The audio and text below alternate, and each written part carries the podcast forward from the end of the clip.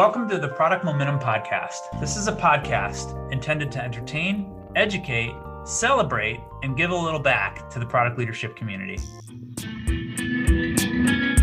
Hello, and welcome to the pod. Today, we're excited to be joined by Ronke Majekodunmi, a senior product manager at PayPal. Ronke is responsible for collaborating with global stakeholders, leading the strategy and development of new products, and supporting the career development of the product management teams she supports. She's partnering with Product School, Ronke has the unique opportunity to contribute to a community of over 1 million product professionals, sharing her industry insights to help shape some of their effectiveness and leadership. She's always been passionate about sharing her wisdom and experience with beginner product managers. Ronke, welcome to the show. So happy to have you.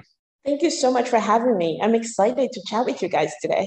Absolutely, for sure. So, anyone who's spent any time in the product community has heard this term imposter syndrome. And it seems like from diving into your reading and listening to some of the things that you've talked about, instead of running from it, you've really embraced it as part of your growth. Can you share with us how you've really made this part of your personal journey?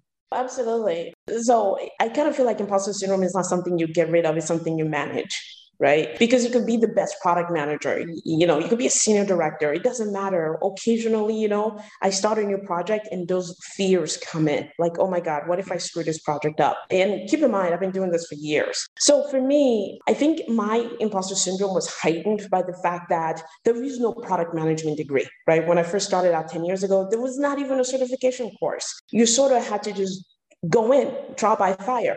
And so, I mean, my imposter syndrome was everything from the development team will not like me, the sales team will not trust me, my boss is going to override my decisions. What if I can't save our largest customer? What if, you know, nobody on the team believes me and they think that I'm steering them down the wrong way and so forth? What I had to do was I had to work on myself, first of all. By that, I mean, what is this fear? Why am I so afraid, right, to make decisions? That was the other thing. I was afraid to make decisions. And what I came to realize, and also from the help of my mentors, was that what is the worst thing to happen? The worst thing to happen is things fail, but we can iterate and move on right quickly but i also had to trust other people to help me and i will never forget i moved to a new organization and i decided to try it out and i every stand up meeting i would go I'm new to this. Help me understand what this is. What do you need? How do I go figure it out? And they would steer me the right way. And from there, I started working with the engineering team to literally, I would speak to them. I mean, I was humble and like, I'm sorry, I don't know they have the answers to this and so forth. And what I learned is by doing that, basically what I'm saying is sharing that product vision with everybody and not caring about myself and showing them the proof of what I have. So for instance, I would bring them into the room with a customer when I was doing customer interviews. I do share the wealth, as you could say. That helped me a great deal. Not only to establish that trust, but for them to actually see what's happening and why the roadmap is what it is. So that's how I actually started to not overcome it, but manage it. And like I said, till today, I'm embarking on a new project. I still have those flutters like, oh my God, what if I screw this up? And I just manage it and go, okay, you know, repeat and rinse, right? What have I done in the past? What has worked? And kind of start from there. It's so authentic. I appreciate knowing that I'm not the only one, but I also love knowing that it is a shared experience. And I think the most important part of what you just shared is the selflessness. It's the people who come into a team with the resume, the pedigree, the company, and their background, and thinking that they are God's gift to product management are the ones who are going to you know, live and die solo. The people who come in and rely on their team and promote the success of others and rely on the achievements of people who've come before them are going to be the ones who thrive because it's not turning all on the success or failure of one person. Did I get that right? Oh, absolutely. And, oh, by the way, the other thing I was even going to mention is not just even product, even when I tell the story, when I make presentations to our leadership, it's not me the triangle, uh, the designer, the tech leader, myself. Uh, to give you an example, before COVID, all three of us would go off campus for lunch every Thursday just the three of us. And we would talk about whatever presentation was coming up. But I wasn't the only one telling the story in the room. All three of us would go in and tell the story. And then if our leadership said to us, well, why are you guys recommending this thing? Like, why are you recommending not building the North Star, for instance? Why are you recommending this as an MVP? We can all answer that question together because we've made that decision, we understand it, and we can bring them along. And what I even found with that is it was a win not just for me, but for the whole entire organization, because all three of us were speaking in one voice and we made decisions together. So that's the other thing too, is I just can't express this enough. Bring your box with you. Yeah, it's not me, us. And I love that concept of the triangle for those who aren't operating in teams where this is a thing. Could you share what we mean by that term triangle just for those who aren't initiated?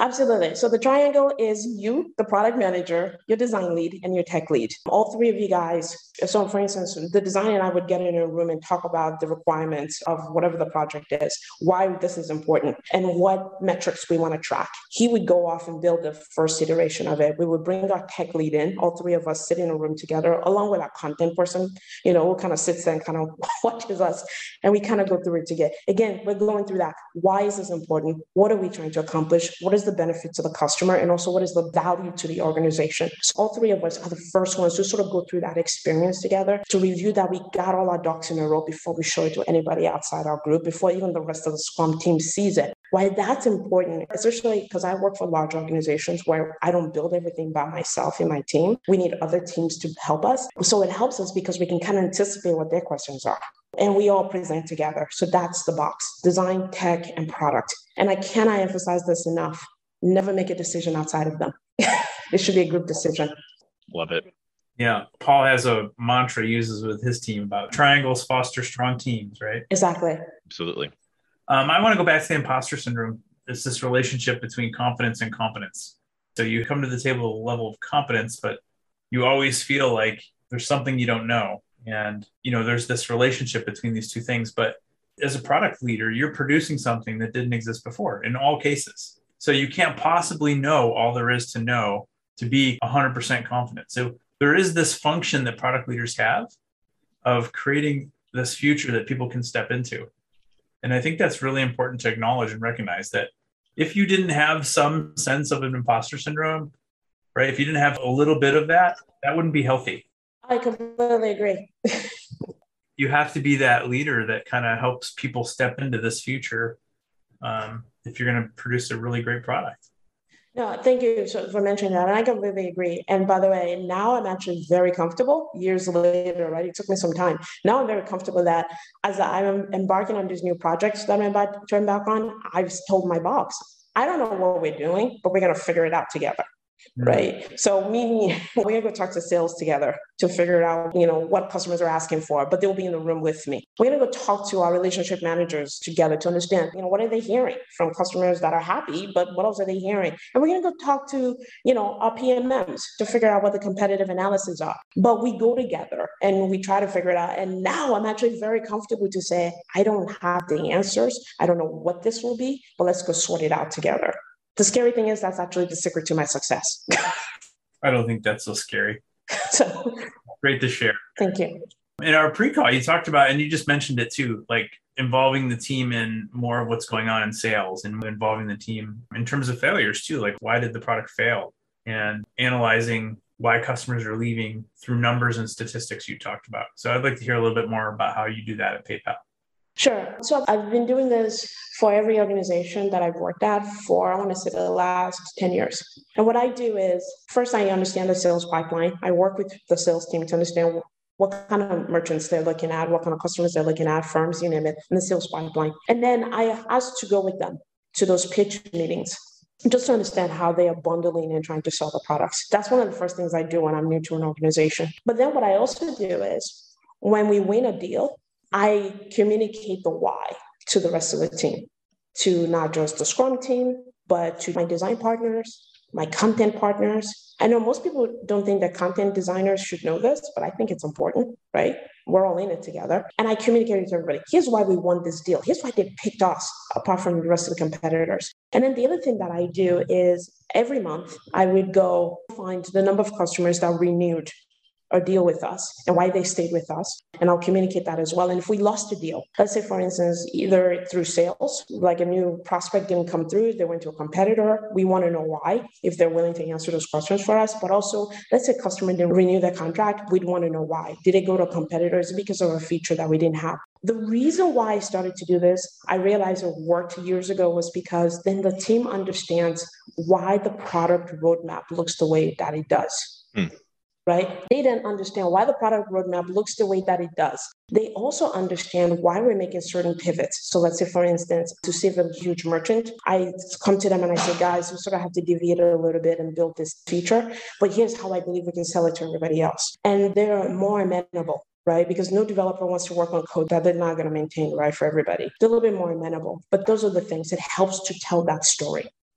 Love it. I think there's something about this process of becoming sort of comfortable in leading a team, communicating the strategy, you know, understanding the why. I think there's something under the surface that is important to bring to light. And it's this piece of the imposter syndrome, the facing your fear of failure that you have to realize that there is a part of you that wants to embrace the insecurity because it keeps you in your comfort zone. It's easier to say they're smarter than me, they're more hardworking than me, they're better talented, they're better placed, they're whatever the excuse is or whatever the fear is that you're facing. There is a piece of you that wants to hold on to that because it can allow us a sneaky kind of comfort zone. It can keep us safe, if you will, in a bit of a box. And I was wondering if you could just kind of unpack that facing the fear of failure piece in a way that might help some people think about what is keeping them back and what piece of that is really themselves.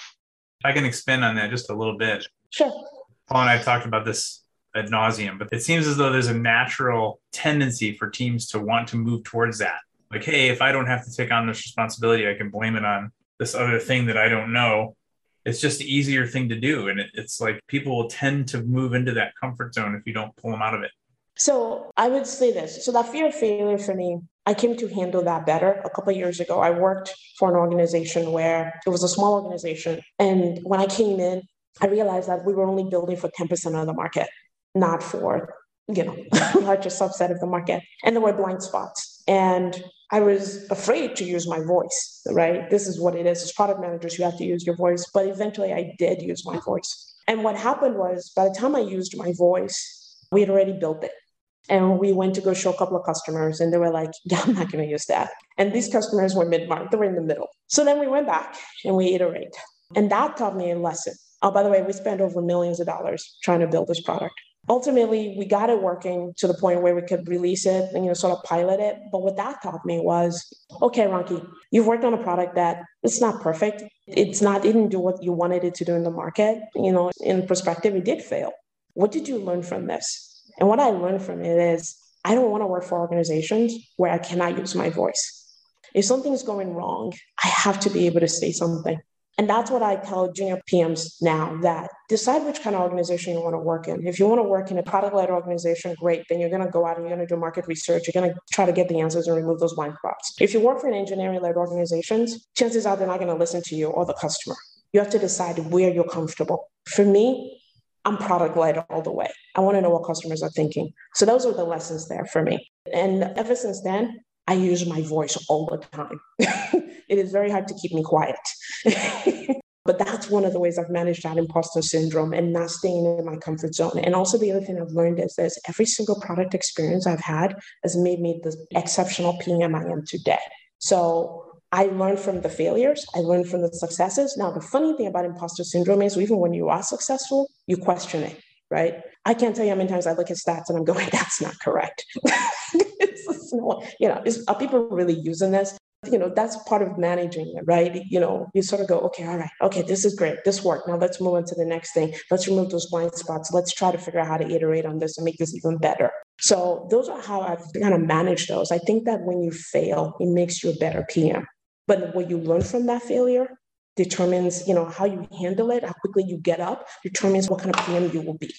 I love the blend of humility and confidence. I think that that is a really selfless, honest way to approach the journey. I wondered if we could turn the page a bit. It's tough to talk about all of this philosophy without the context of the time in which we're living. And 2020 and 2021 were an interesting time to be in tech. We were all kind of alone together working on our teams in our houses on our couches. And you've really written a lot about what that journey was and how that impacted you and your teams. Could you share just a bit and unpack a few thoughts about how this context of the time that we're living through are shaping you as a product manager?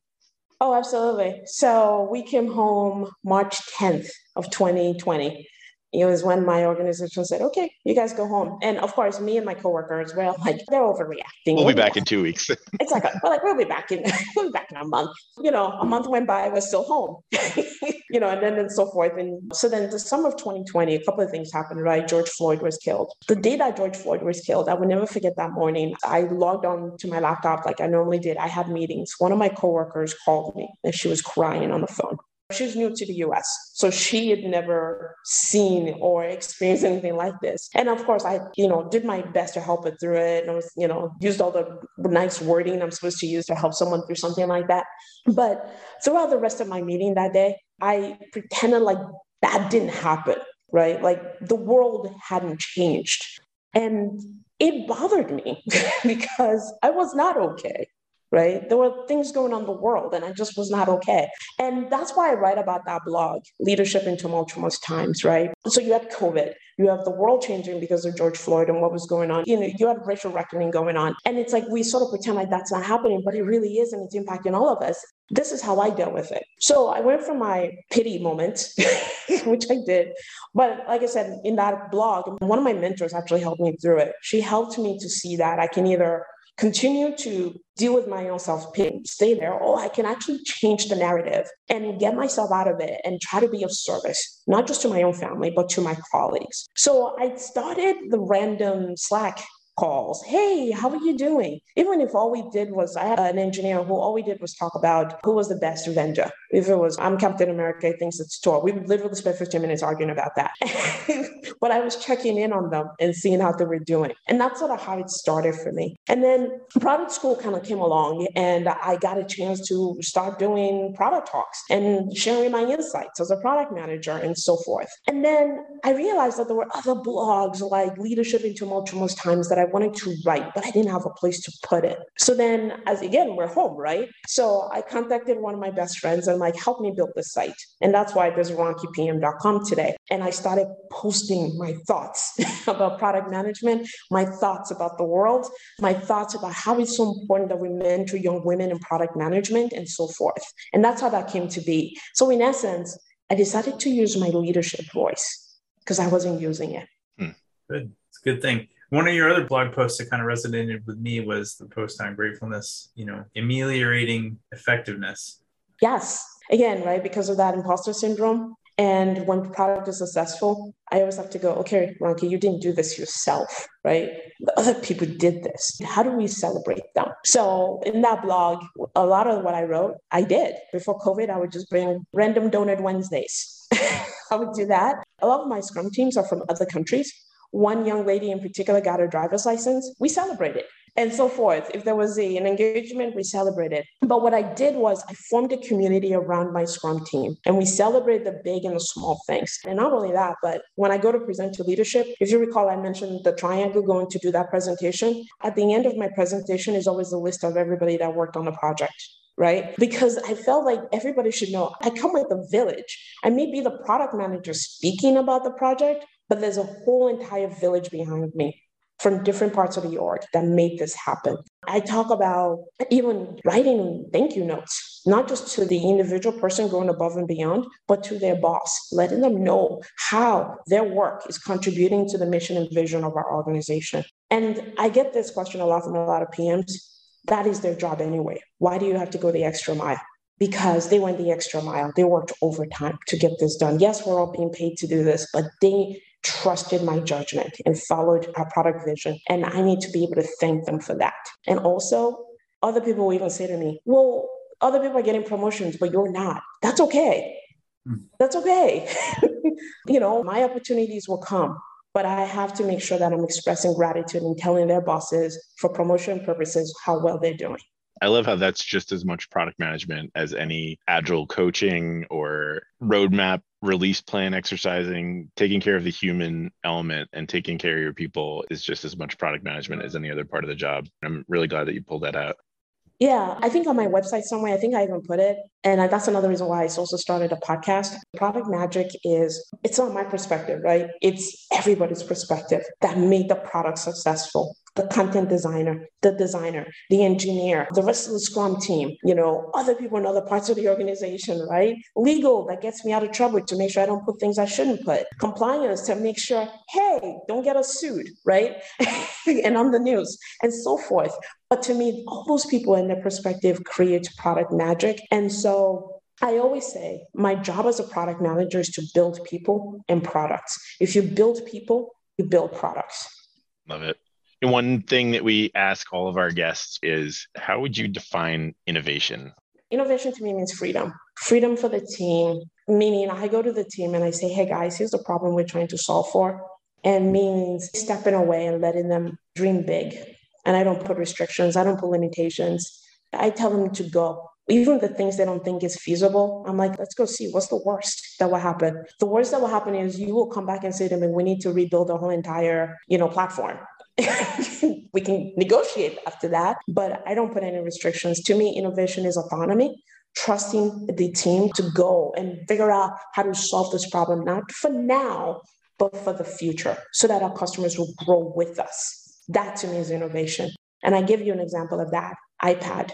When iPad first came out, everybody thought Steve Jobs was crazy. I will never forget the market analysis back then was why would I use this? I have a laptop. But iPad is one of the most used tablets in the world and it keeps growing. I personally have had so many iPads right now. I have two at home, right? And I go to bed with my iPad. It's a product that wasn't just for the now back then, but it's also for the future. I cannot imagine going anywhere without my iPad. I want to create products like that that change humanity. And so to me, there cannot be any restrictions. I love that answer. That may be my favorite answer yet to that question. what are you reading these days that you might recommend to our audience? Okay, so I'm reading there's a book called How to Lead. Forgive me, I don't remember the author's name right now, but it basically talks about how people that are really successful, like Oprah, like Warren Buffett, are the one of the most humbling people you will ever be around. Warren Buffett is incredibly rich, but he still behaves like that person from, I believe he came from Nebraska. Forgive me if I got it wrong, but he still says thank you to people. he is just as humbling as they come. And so I always remind myself no matter how successful I am, if I ever lose that gratefulness and that gratitude, then something's wrong. And also, I'm just going to leave this with the listeners as well. I moved to the US when I was 11 years old. I'm an immigrant from Nigeria. I went to high school in the US. I went to college in the US. I established my career in the US. I work at one of the best companies in the US. I've done well and I'm looking forward to doing well. But what's gotten me there is that gratitude and the ability to kind of take a step back and bring everybody with me, not just me, but with me. And that's what this book has taught me is to continue to do that, no matter how big you get. All right. Well, thank you. Yeah. Been an honor. Yeah, it's been an honor and a pleasure. Thank you for taking the time out of your day. I heard today's a holiday for PayPal, so you took the day off. And yes. really appreciate that. Thank you. Thank you for having me. Cheers. Bye. Well, that's it for today. In line with our goals of transparency and listening, we really want to hear from you. Sean and I are committed to reading every piece of feedback that we get, so please leave a comment or a rating wherever you're listening to this podcast. Not only does it help us continue to improve, but it also helps the show climb up the rankings so that we can help other listeners move, touch, and inspire the world just like you're doing. Thanks, everyone. We'll see you next episode.